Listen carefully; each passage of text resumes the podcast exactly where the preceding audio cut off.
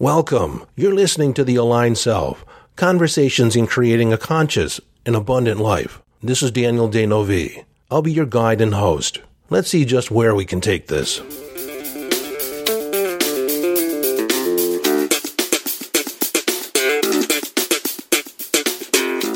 Hello, friend, and welcome into this Quotable Monday.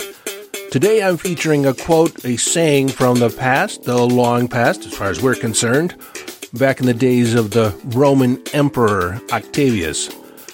And this comes from the lead poet of the time, Horace. Now, some of you may be familiar with this from the movie The Dead Poet Society, but its origins came from this Roman poet. And the line is much more extensive in his work, The Odes, but it has been reduced to the simple saying, seize the day. Carpe diem. Horace wrote it this way, though. Carpe diem quam minimum credula postero, which literally translates into pluck the day, trusting as little as possible in the next one. So you seize the day, own the day. The moment is now. This is the time you have. This saying actually came to mind through an exchange with one of our listeners, one of my former clients, Vina. Now, she is up to big things and she's a force of nature just by her own right, but she has some big dreams. She wants to make an impact on the world. Yet, just like all of us, from time to time, we succumb to circumstances. We succumb to what other people are saying, influences from out there. And so for me, this saying, carpe diem, seize the day, speaks to taking the bull by its horns, owning the day, not surrendering leadership to outside forces. And in this exchange with Vina, she kind of alluded that there, you know, something that was on her plate or on her agenda was she was going to look at someday, someday fulfilling. And I said, why not now? Why not next year? And she listed several circumstances, you know, some constraints of the environment and some family issues or relationship issues that, you know, kind of are there or the is pulling energy from her. And I said something to the effect, if you were to commit to the mission and do it anyways, these things, these obstacles would be just things to handle on your way to fulfilling your mission. And then I listed several ideas that she could utilize in, in, order to work around or engineer her way around the obstacles or the seeming circumstances that were present for her. But this exchange really set the tone for today's episode on seize the day, seize the ownership, take responsibility, do not surrender leadership to outside forces, outside circumstances. Now, I want to talk about leadership because I'm not only talking about leadership out in the marketplace, leadership of other people, but I'm also talking about being a leader in your family. I'm also talking about being a leader in your life, assuming a leadership position for your life. And that is taking a position of responsibility for your life. And then again, it may be leadership in the context of creating something big, putting something or making a difference out in the world, which is one of my missions. And so in the context of leadership, I want to address some of the attributes of being a leader, of taking leadership for your life and seizing the day.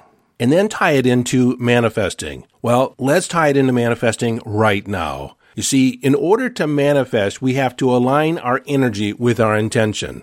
So the more invested you are in the present moment, seizing the day, seizing the moment, and you're not sending energy to the past, past circumstances, past hurts, past mistakes, and you're also not anticipating something going wrong, you know, projecting energy into fear, the more you can focus on this moment, the more aligned you will be with your intention because in this moment, you can control how you direct your energy.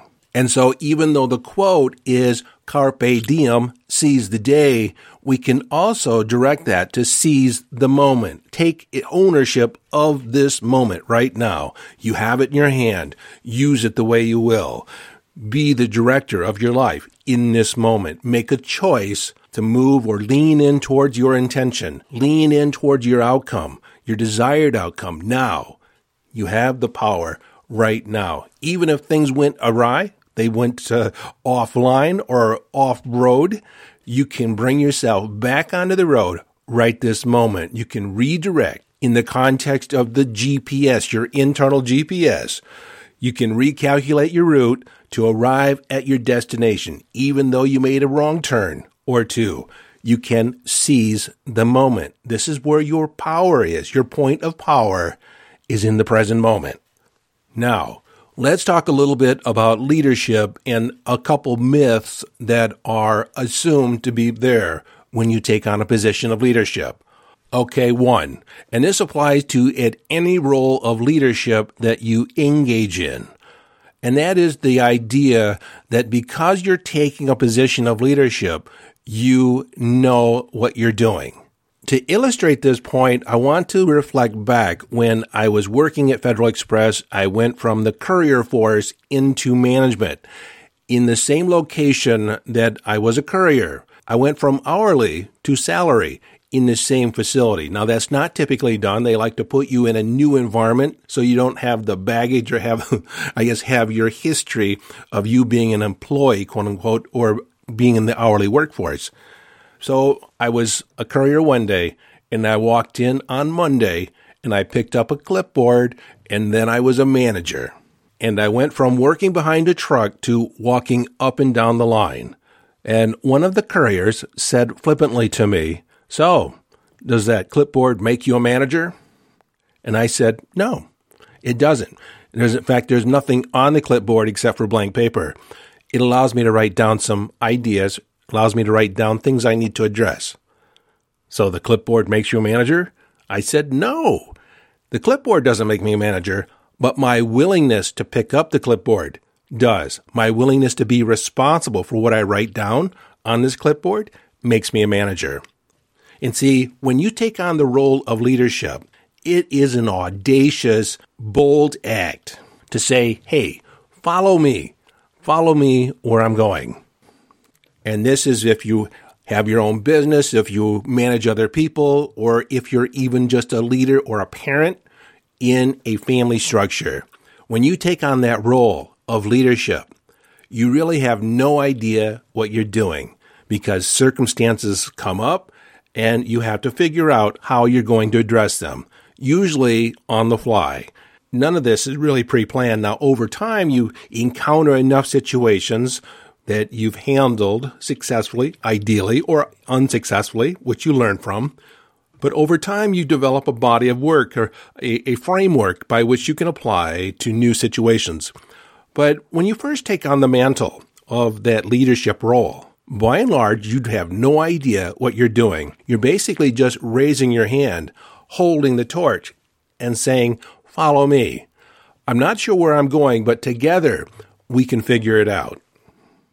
The second myth I'd like to address is that leaders are born. People have natural leadership ability. Well, that's not necessarily been my experience. And when I first started, I had some huge gaps in my ability to lead. Now, over time, I've refined my approach. I've learned things. I've, I've really connected with how people think and how they become motivated and how to create a vision, how to enroll people in a vision bigger than yourself.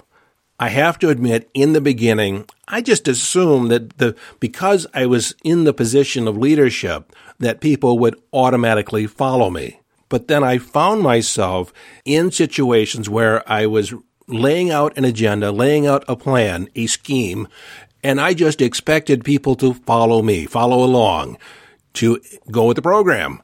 Yet there were times when I met resistance. And because I was insecure in that position, I utilized force. I utilized my authority that I could impart or inflict some pain, something uncomfortable. What I didn't realize at the time is that people either follow you willingly or they don't follow you at all. And this applies to family dynamics, to businesses, to any, any position that you're in a power and you're trying to enroll somebody else in your program. What I mean by that when I say people either follow you willingly or they don't follow you at all basically says that if you force their compliance just to get them to go along with the program, in the background of their mind, they are resisting you every step of the way. What you basically just said is that it's going to be more painful for you to not go along or do what I say than to resist. So while on the outside, the, the facade of the situation is that everyone's going along with the program, they're in compliance, but in the background, there's rumor mills, there's gossip, there's undermining, there's energy that's there that will get in the way of the fulfillment of the intended desire, the intended outcome. And so invariably, your employees, your kids, your, your, your constituents, they end up being just like my cats. When I'm in the room, my cats will not get on the table. They will not get on the counter. Yet if I'm not around, if my wife isn't around, those cats will go anywhere they damn well please. They'll be on top of the fridge. They'll be on top of the counter. They'll be on the shelf. They'll be in places where they have no business being. There's nothing up there to find. There's nothing up there to see. They're just curious. And because I'm not there to tell them not to be, they think they have the right to do whatever they want. This is why you want your kids to grow up knowing the consequence of their decisions, not doing things simply because you said to or said not to. Because once they get in a situation where they have to make a judgment call, they won't have the background in their mind to know the impact of their decisions. And so they may make poor decisions, decisions that you could have guided them around. And so while in some circumstances it feels expedient just to say, do as I say, because I said so, it's more practical or more beneficial long term to create behaviors, to create a, a set of values, a set of, of uh, rules, I guess, internal rules for someone to guide themselves by when you're not there. Because if I could tell my cats that, you know, if you're up on that counter, more than likely you're going to knock off that expensive glassware, and that would make me really, really sad. They might not get up on the shelf or the counter to begin with.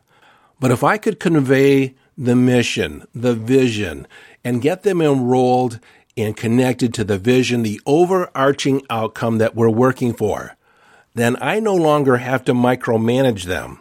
I can trust that when I'm not present, that they will be or they will act in alignment with the vision, that their actions will move forward, move forward towards the outcome or the intention that we both are enrolled in. Now, the next attribute that I want to address or talk to speaks to why you would pick up the mantle or pick up the torch of leadership to begin with. And again, this kind of goes back to my whole clipboard example. I picked up the clipboard because I chose to, because I felt I could make a difference. I wanted the opportunity to make a difference. And that's why I started my training business when I left FedEx. I've always wanted to have my own training business, my own coaching business. I started it part time while I was already at FedEx. So I had one foot in, but an interesting thing happened when I first left the, the comfort and security of a, you know, weekly paycheck. And this is going to speak to some of you that have grand intentions, big plans for your life, that you want to live a big life. What I was confronted with when I left FedEx is that little nagging voice in the back of our heads that asked, Who are you to think you can do this? I'm serious. Just who do you think you are? When that conversation went on in my head, that was 20 years ago. And even at that time, I had already had some success working with clients one on one. I had my role as a leader with FedEx, but that voice was still there. Just who do you think you are? And when we ask that question, we kind of take a look at our skill set. And I forgot the first rule of leadership. Most of the time, you have no idea how to take the next step. You just are willing and committed to taking the next step, committed to taking responsibility for the operation. It's not necessarily doing it all on your own, but it's the willingness to pick up the clipboard. It's the willingness to take on the journey. It's the willingness to take on, you know, the challenge. And when I really thought it through, I realized it had nothing to do with any of my past accomplishments. What it had to do was my commitment to my clients. And it is through your commitment to your family, the commitment to your vision and your mission. Because if you see a need, and I'm raising my hand, if you see a need that something needs to be done, that it, it should or could make the world completely better if it was out there in the world, then my friend, it is incumbent upon you to make sure it happens.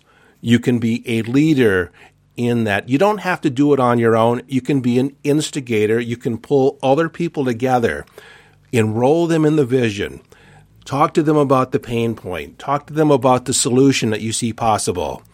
That is still a position of leadership. It's not necessarily meaning that you have to have your hand on the wheel all the time. But it is through your willingness to be a player in the game. It's through your commitment to make a difference. And it is through that commitment that if you get tangled up doing the tango, you simply tango out of it. You just kind of dance your way through the unknown, and the unknown will arise. And this brings to mind a quote from Teddy Roosevelt, Theodore Roosevelt. It is not the critic that counts, not the man who points out how the strong man stumbles, or where the doer of deeds could have done them better. The credit belongs to the man or woman who is actually in the arena, whose face is marred by dust and sweat and blood, who strives valiantly, who errs, who comes short again and again, because there is no effort without error and shortcoming. But who does actually strive to do the deeds? Who knows the great enthusiasms, the great devotions? Who spends himself or herself in a worthy cause? Who at the best knows in the end the triumph of high achievement, and who at the worst, if he or she fails, at least fails while daring greatly, so that his place, her place, shall never be with those cold and timid souls who neither know victory nor defeat. The other quote I love from Teddy Roosevelt is People don't care how much you know until they know how much you care. There's a lot I admire about Teddy Roosevelt. He's basically a self made man. He had a tremendous power of self talk, self edification. But with that said, I'm greatly disappointed in his position on civil rights and equality among men, as well as his position against the indigenous. Um, that was deeply disappointing as I began studying the life of Teddy Roosevelt. But, like I've said many times before, steal the best and leave the rest. No man is perfect. No woman is perfect. And hopefully, if you can take the best that you can find, take the best that I offer, by all means, I am fallible in every stretch of the imagination. But I've also gotten a lot of things right. I've understood or can present a position that will make a difference for your life. So, steal the best and leave the rest. So, where does this leave us? Carpe diem, seize the day, seize the moment, because we don't know what's going to happen tomorrow. So you don't wait for someday. Take power today. Your point of power in manifesting your future is right now. It doesn't matter what happened yesterday. It Doesn't matter at all. Because it doesn't matter how good you are. What really matters is how good do you want to be. Are your decisions, are your actions aligned with how you want to be in the world? Act as if. And here's a bonus quote in that vein. This comes from Shakespeare. To thine own self be true, in thought indeed, and so it shall follow as the night the day. Thou canst be false to any man.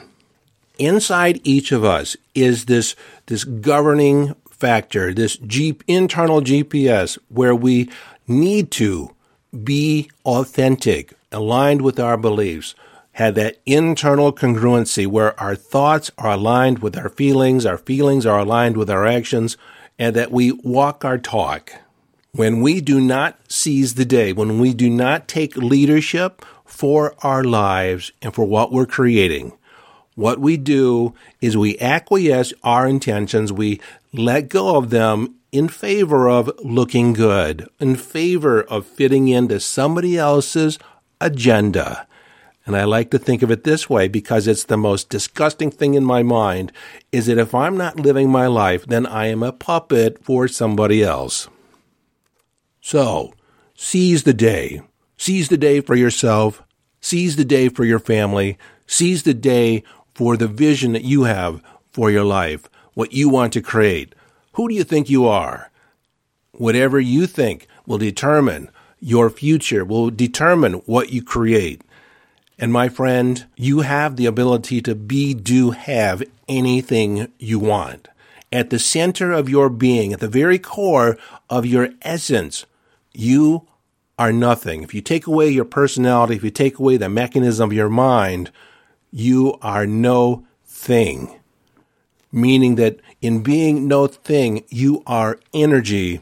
How you direct that energy, you can be anything. You can be one with everything.